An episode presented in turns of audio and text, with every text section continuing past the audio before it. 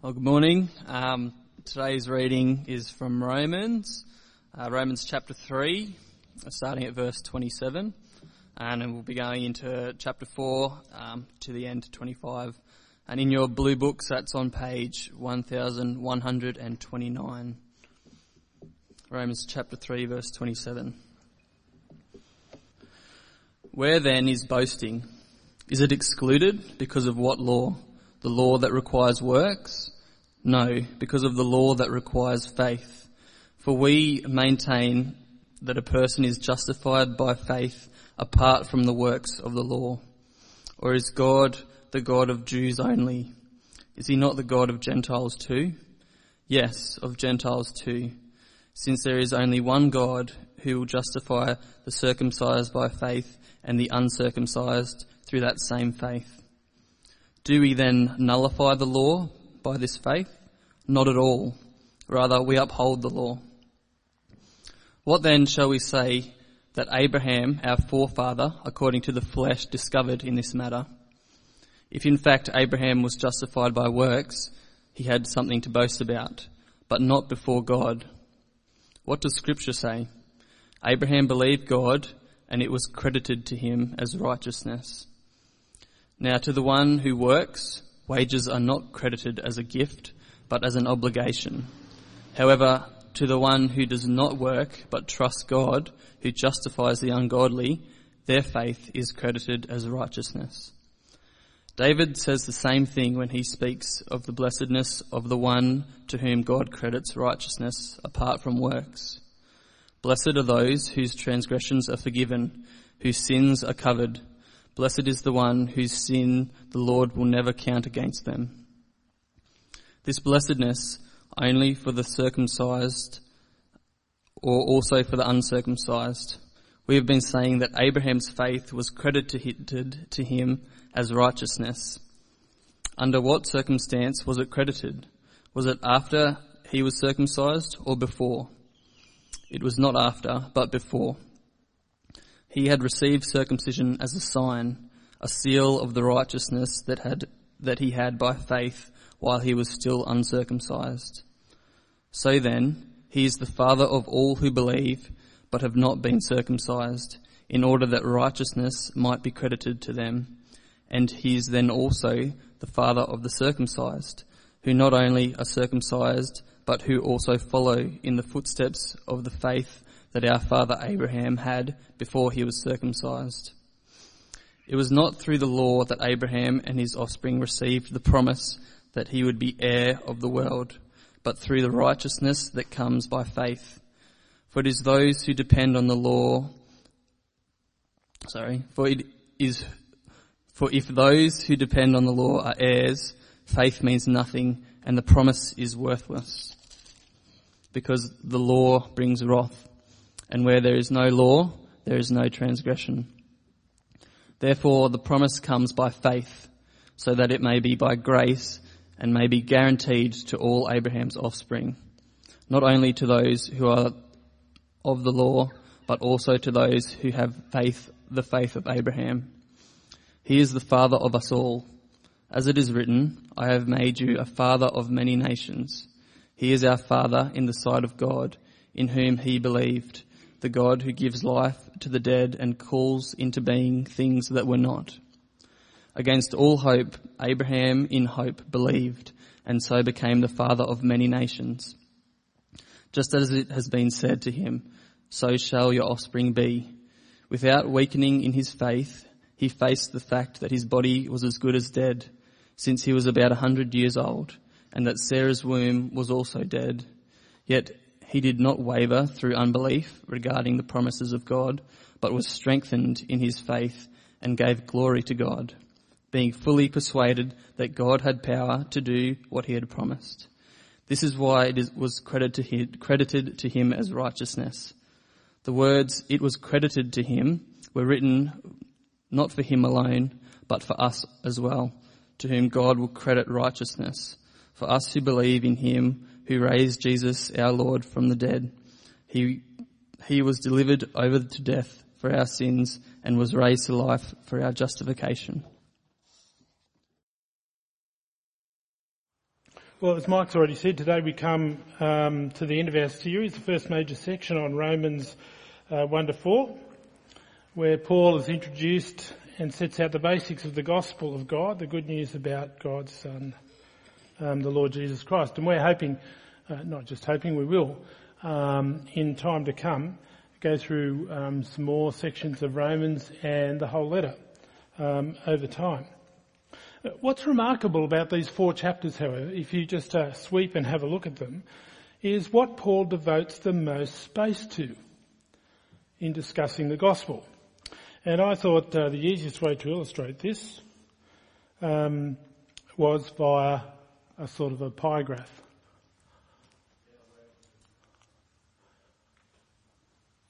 You can even see it. That's good.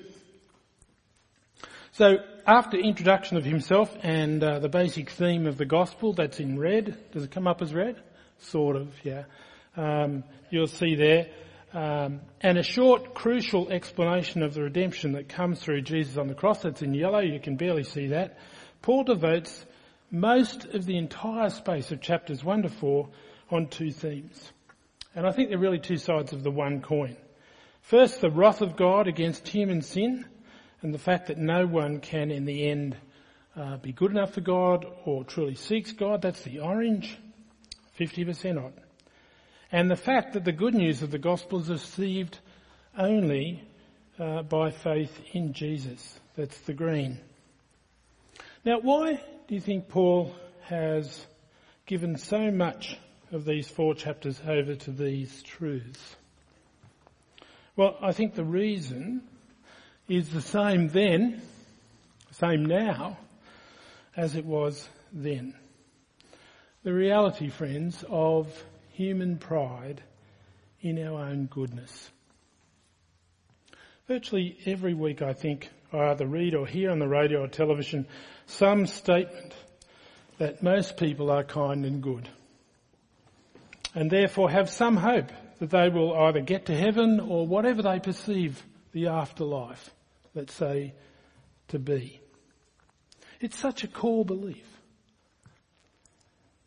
And in Paul's day, it was especially so among the Jews, who were, after all, God's own people, chosen by them, by him. Paul needed to work overtime, you see, to convince his audience, and still many today, that nothing could be further from the truth than that core belief. Let chapter 3, verses 10 to 12 ring out again. As it is written, there is no one righteous, not even one. There is no one who understands. There is no one who seeks God. All have turned away. They have together become worthless. There is no one who does good, not even one. The wonderful truth, however, in the face of such human sin and rebellion, is that God found another way. Another way by which we could be made right with Him and return to Him again. That other way came through sending His Son Jesus into the world to die on our behalf, taking the punishment we deserve, and then rising to new life for all who by faith put their trust in His Son. And Mike took us through that wonderful truth um, last week. The other side of this not good enough coin, if I can put it like that, however, is the acceptance that we can only become right with God by faith. Faith in the achievement of God's Son on the cross and not any human achievement at all. And I think we still tr- struggle in a way to accept that.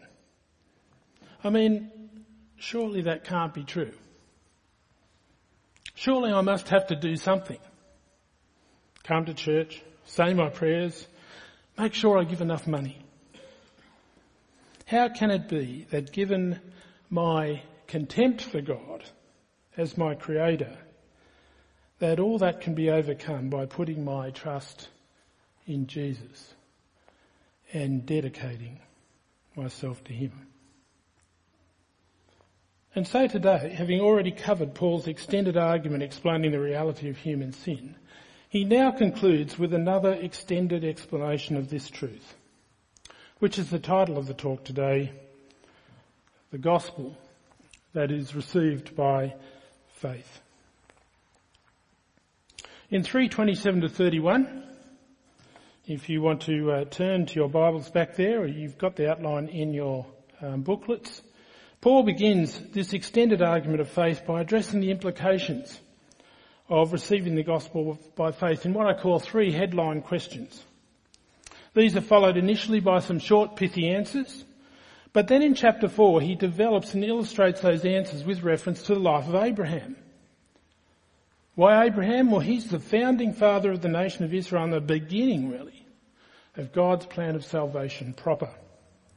He does this to make it plain that being right with God, justified by faith, is not something new. It Hasn't come out of left field. Not a new invention. But the way it's always been. And was clearly so with Abraham. His first question we find in verse 27. Where then is boasting? It is excluded. Because of what law? The law that requires works? No. Because of the law that requires faith. For we maintain that a person is justified by faith apart from works of the law. What does simply receiving the good news of, uh, from God do? To any human boasting? Well, faith excludes boasting. Now, it seems to me the propensity for human boasting is almost limitless. We boast about our achievements, our education, what school we went to, the knowledge we possess in one way or another that others don't, the money we've accumulated, the possessions we own or things and stuff, as Luke said earlier, the people we know, who you know, isn't it? Or our beautiful partners that we parade around to others. We've got a federal election coming up. Get ready for lots of boasting, friends. In fact, it's already going on big time, isn't it, on the TV, etc. Lots of boasting about what um, each party will achieve. What boast will you believe and vote for?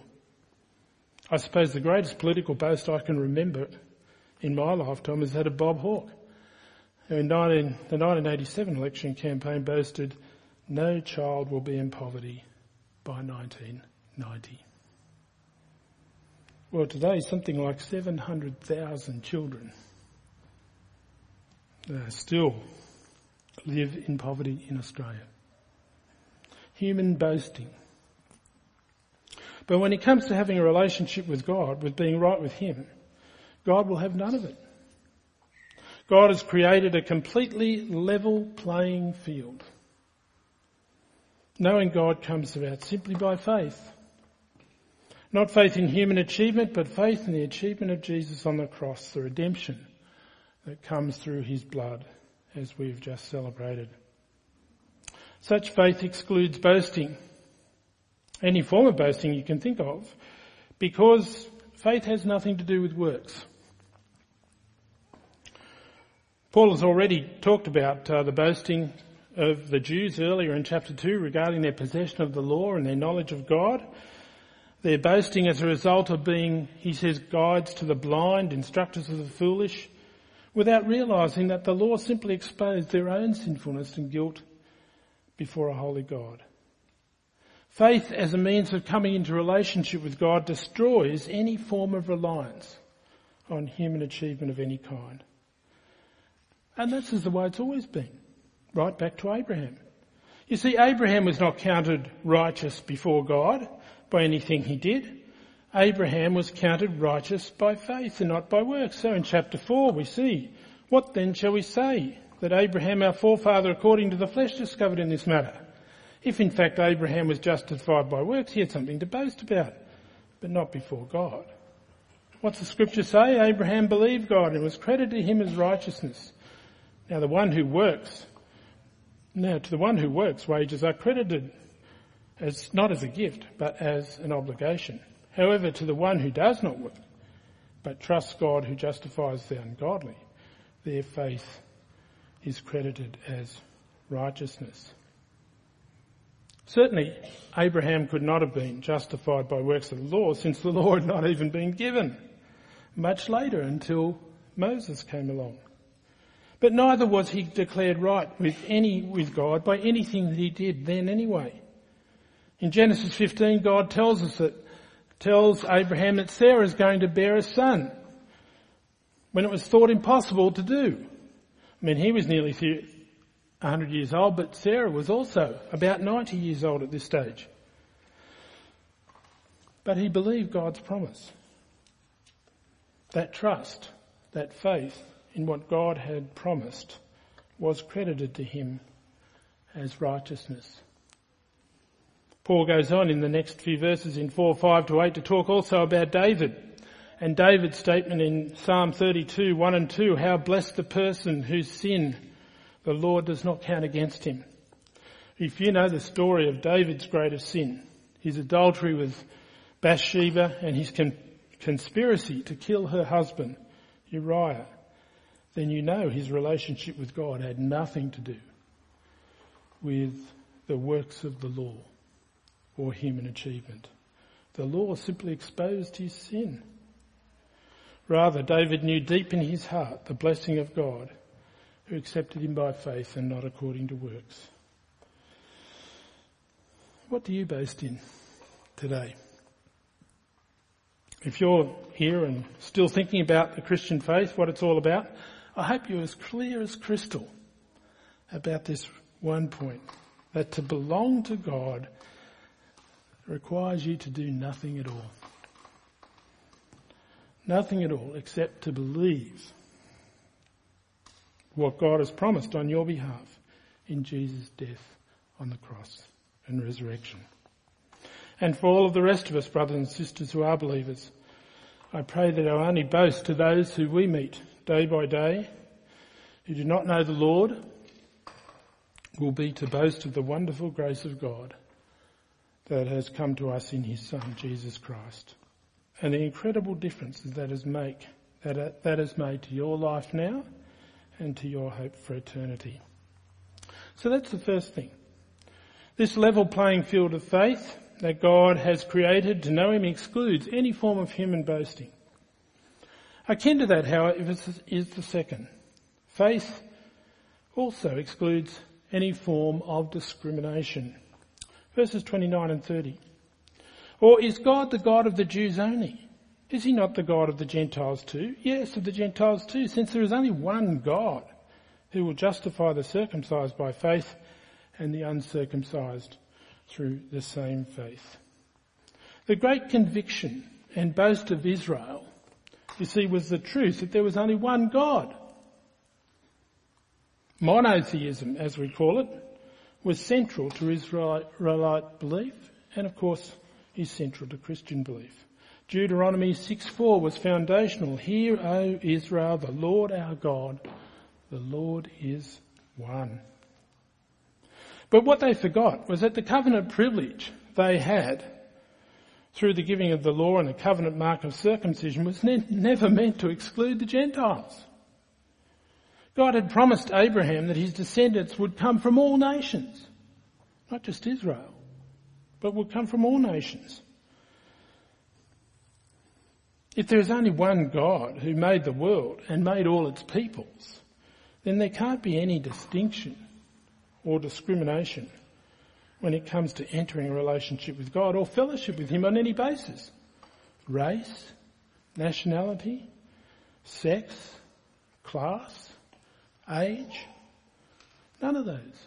Faith excludes discrimination because God is the God of all people. As one writer says, at the foot of Christ's cross and through faith in Him, we are all on exactly the same level.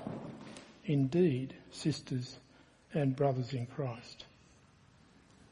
In any church of God's people, there can only be one level upon which people are welcomed into our fellowship, and that is faith in the Lord Jesus Christ. So let me ask you, is there anyone here who you prefer not to talk to? try to avoid for one reason or another. Because of colour or gender, disability, age. Then you deny to that person the very basis upon which God accepts you. Now that may sound uh, simple enough, but depending on culture and background, that's not always easy. When I was um, lecturing at the Bible College of South Australia, we had over a period of time a number of African students um, from different um, tribes who'd settled um, in Australia. The history of animosity and violence um, among some of these tribes was acute. And it was not easy for these students to be in the same classroom, even though they all belonged to Christ, let alone regard each other as brothers and sisters in any meaningful way. It took hard work for them to do that and to overcome those barriers. And I have no doubt if we are honest that we too have harbour many divisions underneath that make it difficult for us to fellowship with other types, if I can put it, of people who share faith in Christ. It's one of the reasons I'm really excited about this new venture of ambassadors that Michael Steemer's got going with refugees and others. Because actually we want our fellowship to cover all nations. No discrimination. Once again, Paul illustrates uh, the point with Abraham and the two classic distinctions that separated Jews and Gentiles, circumcision in, and the law. So in 4, 9 to 12, he shows that Abraham uh, was justified before he was circumcised. So he says, um, is this blessedness only for the circumcised or also for the uncircumcised? We've been saying that Abraham's faith was credited to him as righteousness. Under what circumstances was it credited? Was it after he was circumcised or before? It was not after, but before. And he received circumcision as a sign and a seal of the righteousness that he had by faith, while he was still uncircumcised. So then, he is the father of all who believe but have not been circumcised, in order that righteousness might be credited to them. And he is the father of the circumcised, who are not only circumcised but also follow in the footsteps of faith that our father Abraham had before he was circumcised. So as mentioned earlier, Genesis 15 records Abraham's belief in God's promise of a son was credited to him as righteousness, but circumcision was not given as a sign of the covenant until chapter 17, two chapters later. Hence faith, not circumcision, was the basis of acceptance before God. The same is true uh, of the law. Verse 13. It was not through the law that Abraham and his offspring received the promise that he would be heir of the world, but through the righteousness that comes by faith. For if those who depend on the law are heirs, faith means nothing. The promise is worthless. Because the law brings wrath. And where there is no law, there is no transgression. Therefore, he says the promise comes by faith, so that it may be by grace and so may be by grace and may be guaranteed to all Abraham's offspring, not only to those of the law, but also to those of the faith of Abraham. He is the father of all. As it is written, I have made you the father of many nations. It would be impossible for God's promise to Abraham that he would be the father of many nations not just to the Jews, to be fulfilled if such a promise depended on the law. As Paul had already shown, the law brings wrath that exposes sin. No. Abraham received God's promise that he would be the father of all by faith, not law keeping. So Abraham's offspring, says Paul, consist of all who have faith in Jesus, without distinction of any kind. If you're a believer here today, you are a true child of Abraham and the fulfillment of God's promise to him all those years ago. God did this, you see, so his relationship by him would be purely by his grace and thereby be guaranteed to anyone who puts their faith in Jesus. What it is, what a marvellous thing it is that God has done for us, friends. So faith excludes boasting of any human achievement. It excludes discrimination between people on any human cultural basis at all. The third question uh, Paul asks really arises out of his discussion of the law. If we are justified, that is declared right with God on the basis of faith, does that mean the law is completely redundant and nullified now? It was a conclusion many Jews thought was the implication of the gospel Paul was proclaiming. Not at all, says Paul. Quite paradoxically, it is just the opposite. Faith actually upholds the law.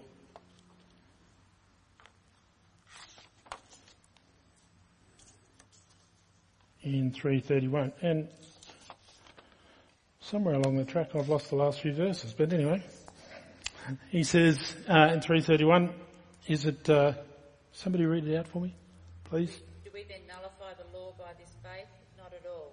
Rather, we uphold the law. Thank you. Now, Paul doesn't develop uh, what he means by this here, or in chapter 4. Um, he just sort of, he doesn't develop with Abraham either. So we've got to guess at what he really meant. There have been a few suggestions as to what Paul meant. But um, from what Paul writes in the rest of Romans, I think the best one is the one that faith upholds the law because faith is empowered to keep the law. In other words, when one comes to know God through faith in Jesus, God pours His Holy Spirit into their hearts and transforms the heart so that their desire is to obey God and what He has revealed in the scriptures through the power of the Holy Spirit. Of course, we're not talking about perfection here or anything like it.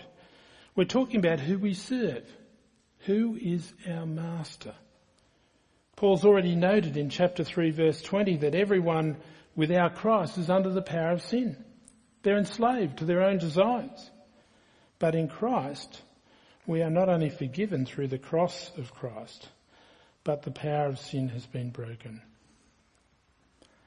Chapter 6, verse 17, I think captures the thought.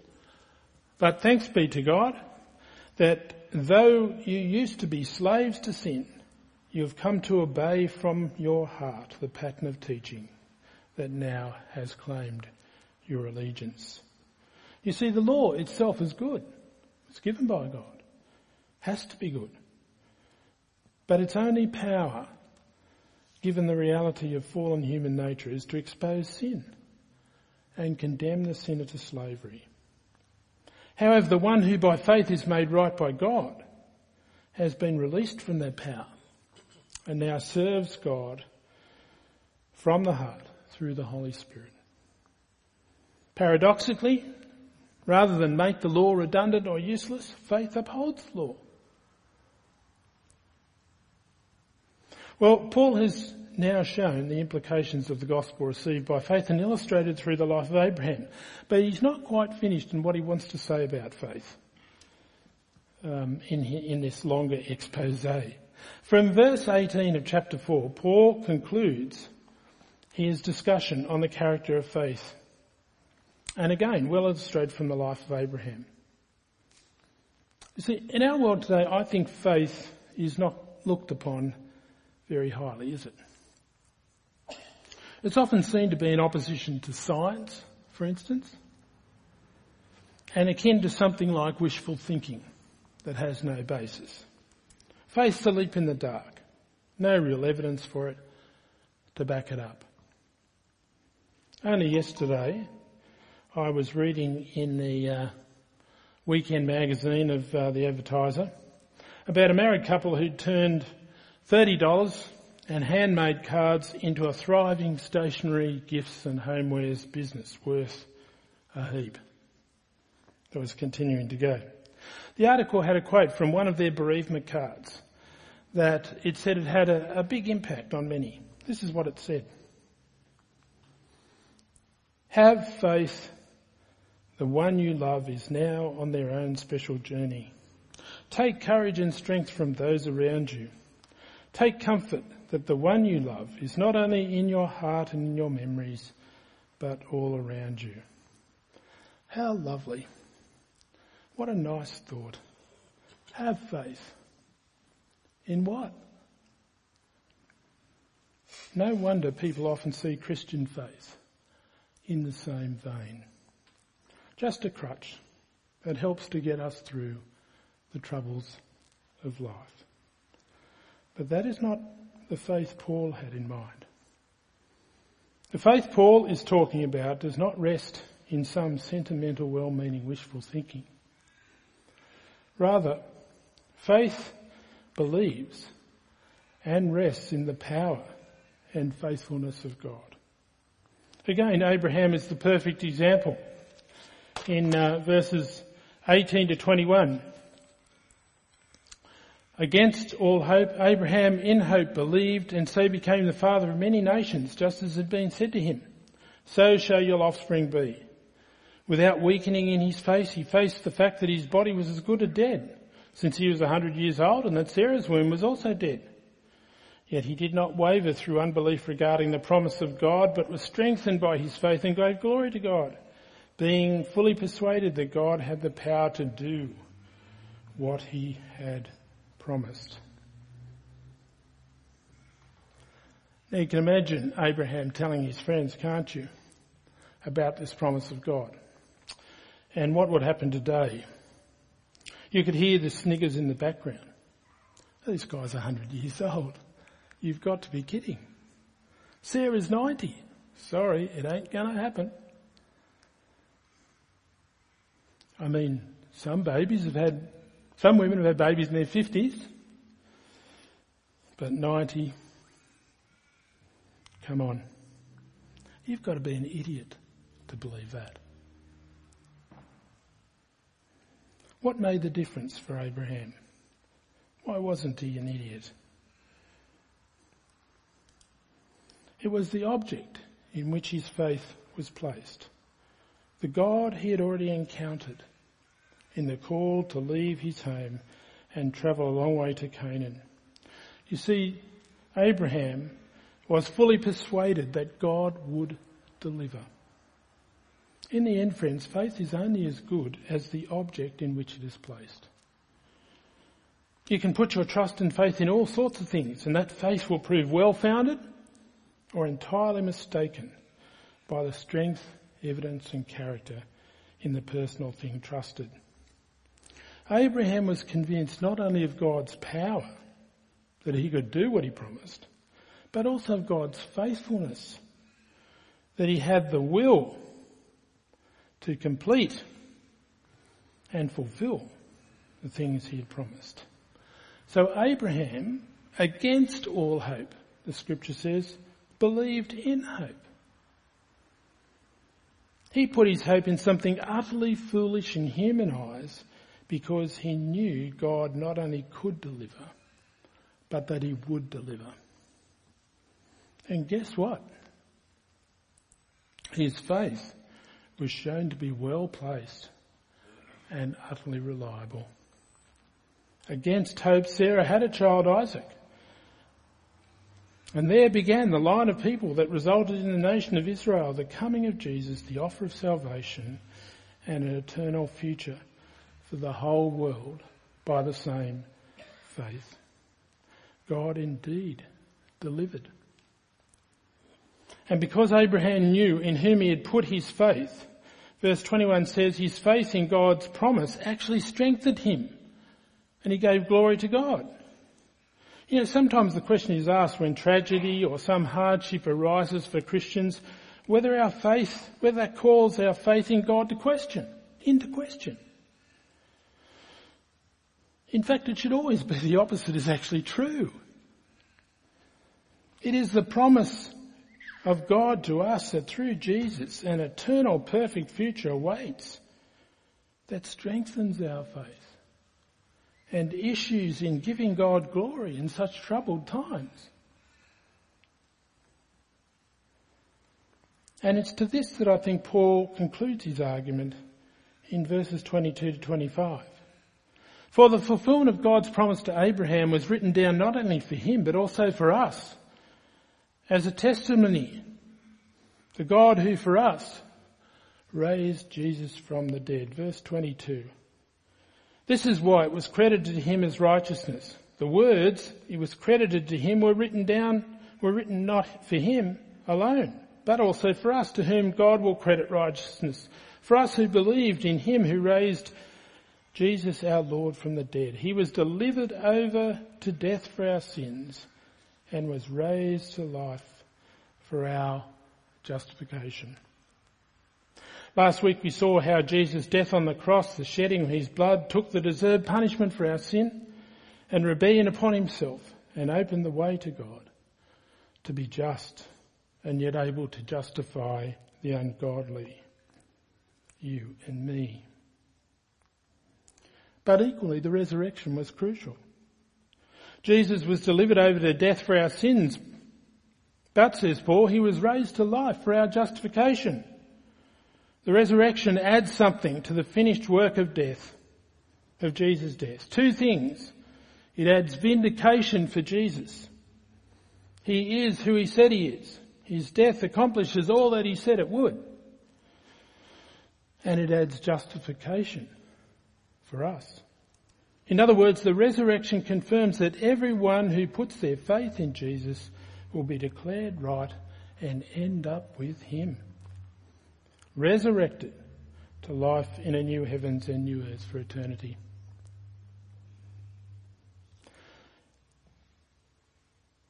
That is why the proclamation and celebration coming up next week of Easter is so important, so extraordinary. You see, it proclaims these first four chapters of Romans in a nutshell.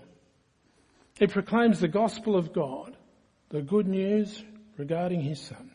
It proclaims in the face of a world and human race in opposition to God and deserving of nothing else but wrath and judgment, the extraordinary means by which God has justly punished human sin and rebellion and yet opened the way for the same human beings to be forgiven, accepted and transformed to love and serve the one who created them.